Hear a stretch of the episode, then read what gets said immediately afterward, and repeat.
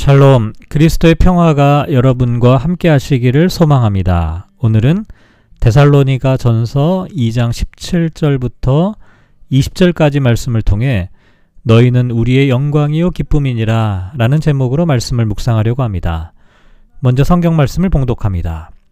형제들아, 우리가 잠시 너희를 떠난 것은 얼굴이요 마음은 아니니 너희 얼굴 보기를 열정으로 더욱 힘썼노라. 그러므로 나 바울은 한 번, 두 번 너희에게 가고자 하였으나 사탄이 우리를 막았도다. 우리의 소망이나 기쁨이나 자랑의 면류관이 무엇이냐? 그가 강림하실 때 우리 주 예수 앞에 너희가 아니냐? 너희는 우리의 영광이요 기쁨이니라. 아멘. 바울과 동역자들은 데살로니가 교회 성도들이 자신들이 전했던 복음의 말씀을 사람의 말이 아니라 하나님의 말씀으로 받은 것에 대해 감사의 인사를 하였습니다. 그러면서 데살로니가 교회가 현재 여러 가지 고난과 핍박을 당하고 있지만 끝까지 잘 견뎌내기를 바라는 그런 마음을 전하였죠. 그런데 오늘 본문 17절 말씀을 보면 형제들아 우리가 잠시 너희를 떠난 것은 얼굴이요 마음은 아니니 너희 얼굴 보기를 열정으로 더욱 힘썼다라고 말합니다. 사실 바울이 데살로니가를 떠날 수밖에 없었던 것은 자신들로 인해 야손과 다른 사람들이 어려움을 겪게 되었기 때문이었습니다. 그리고 그 이후에도 데살로니가로 돌아오려는 시도를 여러 차례 하였지만 그때마다 피치 못할 여러 가지 사정으로 뜻을 이루지 못했죠. 그런데 어떤 거짓 교사들은 바울과 동역자들이 데살로니가를 떠난 후에 돌아오지 않은 이유가 데살로니가 교회를 사랑하지 않기 때문이라고 말하였습니다. 그래서 오늘 본문의 사도 바울은 데살로니가를 떠난 것은 마음이 아니라 얼굴이었다라고 말합니다. 여기 떠난다라고 하는 말이 이 수동태로 되어 있는데요. 원래 의미를 찾아보면 고아가 되었다라고 하는 뜻으로 되어 있습니다. 다시 말해서 바울이 데살로니가를 버리고 떠난 것이 아니라 마치 고아가 된 아이가 부모님을 어쩔 수 없이 떠나게 된 그런 상황을 나타내죠. 그래서 바울은 데살로니가 교회를 그리워하면서 얼굴이요 마음은 아니다 이렇게 말합니다. 비록 육체적으로는 떨어져 있지만 마음만은 언제나 데살로니가 성도들과 함께하고 있었다는 것이죠. 흔히 몸이 멀어지면 마음도 멀어진다고 말하지만 여기서는 거꾸로 마음이 멀어지면 몸이 멀어진다고 할 수가 있습니다. 왜냐하면 마음이 떠나지 않으면 언젠가는 다시 만날 수 있기 때문이죠. 문제는 마음이 멀어지는 것이고 마음이 떠나는 것입니다. 어쨌든 바울은 마음으로 떠난 것이 아니기 때문에 데살로니가로 돌아와서 다시 너희 얼굴 보기를 열정으로 더욱 힘썼다라고 말합니다. 여기 열정이라고 하는 말은 열렬히 갈망하다는 뜻입니다. 그런데 이렇게 열렬히 갈망했음에도 불구하고 사도 바울은 데살로니가로 돌아가지 못했던 이유는 무엇 때문일까요? 왜냐하면 18절을 보면 나 바울은 한 번, 두 번 너희에게 가고자 하였으나 사탄이 우리를 막았기 때문이라고 말합니다. 여기 한 번, 두 번은 숫자적으로 한 번, 두 번이 아니라 여러 차례 반복된 시도를 나타내죠. 다시 말해서 바울은 데살로니가로 돌아가려는 시도를 여러 번 계속했지만 사탄에 의해 가로막혔다는 것입니다. 여기서 사탄은 하나님의 사역을 가로막는 대적자, 방해자를 나타내는데요. 바울과 동역자들이 데살로니가로 돌아가려는 열정에도 불구하고 사탄이 이와 같은 열정을 방해해서 뜻을 이루지 못하게 했다는 것입니다.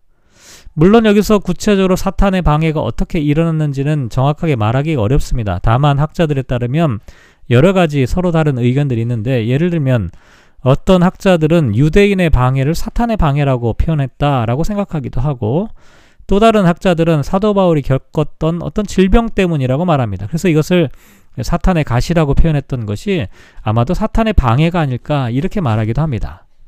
그런데 중요한 것은 하나님의 복음의 말씀을 전하는 바울과 그의 동역자와 같은 사람들에게도 이와 같은 방해와 가로막힘이 흔하게 있었다는 사실입니다.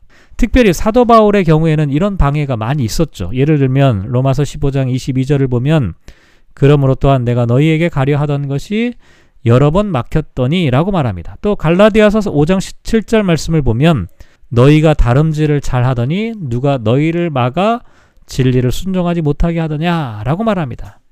그리스도인들의 삶에서 사탄의 방해가 계속적으로 임하고 있다라고 하는 것을 말하는 그런 의미입니다. 우리는 많은 사람들이 하나님의 뜻을 일의 순조로움과 연결시켜서 생각하는 경우가 많습니다. 그래서 모든 일이 순조롭게 되는 것으로 보아 하나님의 뜻이 분명하다라고 말하죠. 하지만 순조로움 그 자체가 곧 하나님의 뜻이라고 말할 수 있는 것은 아닙니다. 오히려 하나님의 뜻대로 행하였음에도 불구하고 방해와 가로막힘을 만날 수도 있습니다. 이런 의미에서 볼 때 사도 바울의 사역은 순조롭지 않았고 많은 걸림돌에 의해서 가로막혔습니다. 예를 들면 사도행전 16장 6절과 7절 말씀에 보면 성령이 아시아에서 말씀을 전하지 못하게 하시거늘 그들이 부르기아와 갈라디아 땅으로 다녀가 무시아 앞에 이르러 비두니아로 가고자 애쓰되 예수의 영이 허락하지 아니하시는지다라고 말합니다. 성령님께서 예수의 영이 예, 하나님의 말씀을 전하지 못하게 하시고 허락하지 않아서 아시아 전도가 무산되었던 그 경험을 기록한 이야기입니다. 이렇게 보면 사, 도 바울은 사탄에 의해 가로막힘을 경험했고 때로는 성령께서 허락하지 않아서 그 일을 행하지 못한 경우도 있었습니다. 그러니까 중단과 멈춤이라고 하는 것은 결코 실패가 아닙니다.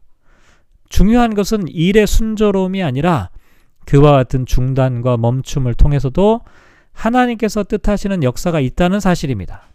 오늘 본문에도 사도 바울은 사탄의 방해로 데살로니가로 돌아가지 못했죠. 하지만 그렇다고 사도 바울의 사역, 데살로니가 교회의 사역이 실패한 것은 아니었습니다. 왜냐하면 바울이 데살로니가 교회를 방문하여 함께 사역하지 못했음에도 불구하고 데살로니가 교회는 나름대로 건강하게 성장하고 있었기 때문이었습니다. 그래서 바울은 19절을 보면 우리의 소망이나 기쁨이나 자랑의 면류관이 무엇이냐라고 말합니다.